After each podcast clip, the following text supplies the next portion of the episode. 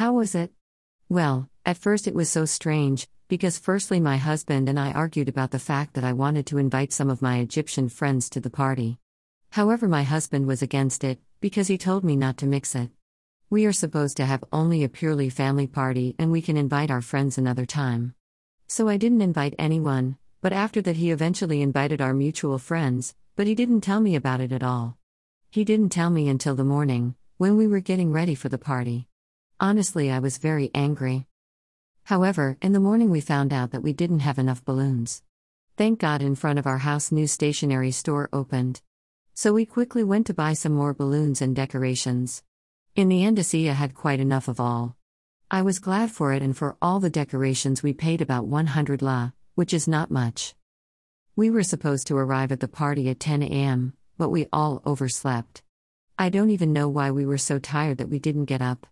Maybe we got it from the fact that the night before, Asiya and I finally found a muffin mold in the store, so we had to bake them right away at night. Asiya was so happy about it that she ate almost all the muffins right after they were baked. In the end, instead of 1 we went to the party at 12. In front of my house, we met my mother in law and Fatma and her daughter Asil. We ordered Careem, taxi, and went to the zoo. We were supposed to meet the rest of my husband's family at the zoo, but they were far more late than we were. Samaya was still getting us a cake for Asiya, and I believe that's why everything was delayed. They didn't arrive until 2 p.m. Meanwhile, we walked for two hours at the zoo, looked at everything, fed the animals, and Asiya took a picture with Monkey. Fortunately, Asiya loves animals as much as I do. When we finally got together with the rest of the family, we wanted to go from the zoo to the Antoniades Botanical Garden, which is right next to the zoo. There's a lot of places for the kids to play, and it's a really beautiful environment. However, when we got there, there were huge swarms of mosquitoes. We were all bitten and it was really unbearable. Of course, my mother in law started to say it didn't matter, but me and her sister said it did matter because we had little kids here with us. While we were arguing, one of the mosquitoes bit Asiya. So I grabbed her hand and told everyone that I wouldn't be here and I just left with her. Luckily, everyone followed me and we went back to the zoo. It was already quite late because it was half past two and the zoo is closing at four. So we quickly found a vacancy, and we were quite lucky that we had just found a vacancy with benches and we started the party. Samaya brought the birthday cake, she even had a portable table with her, so it was really good. I have to say, she took good care of everything. We hung balloons on a tree and started to celebrate. It was a really nice celebration because, as my husband's sisters have a lot of children, so all the children really enjoyed it. I also gave the children artificial snow, which they sprayed on each other and they were in the seventh heaven.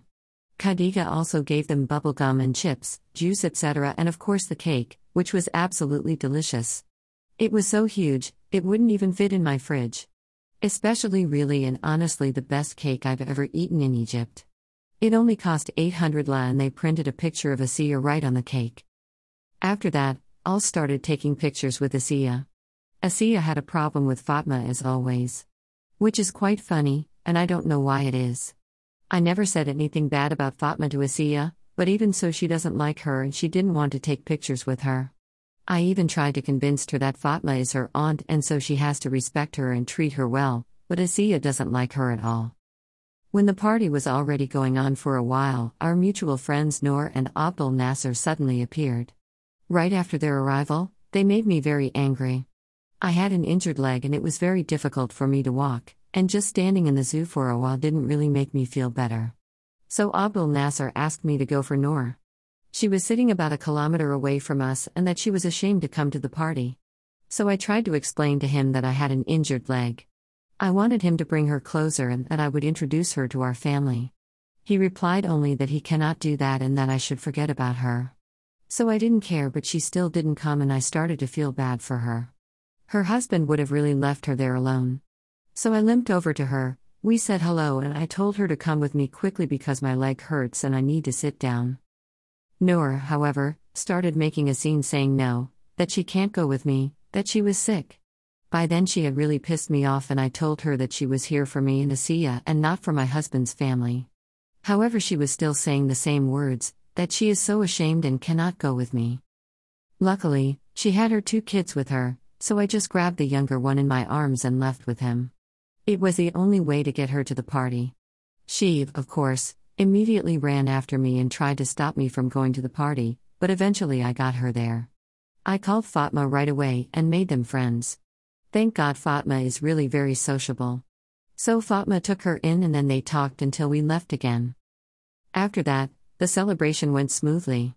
Asiya got a lot of gifts, and as she ran all day, she was really exhausted.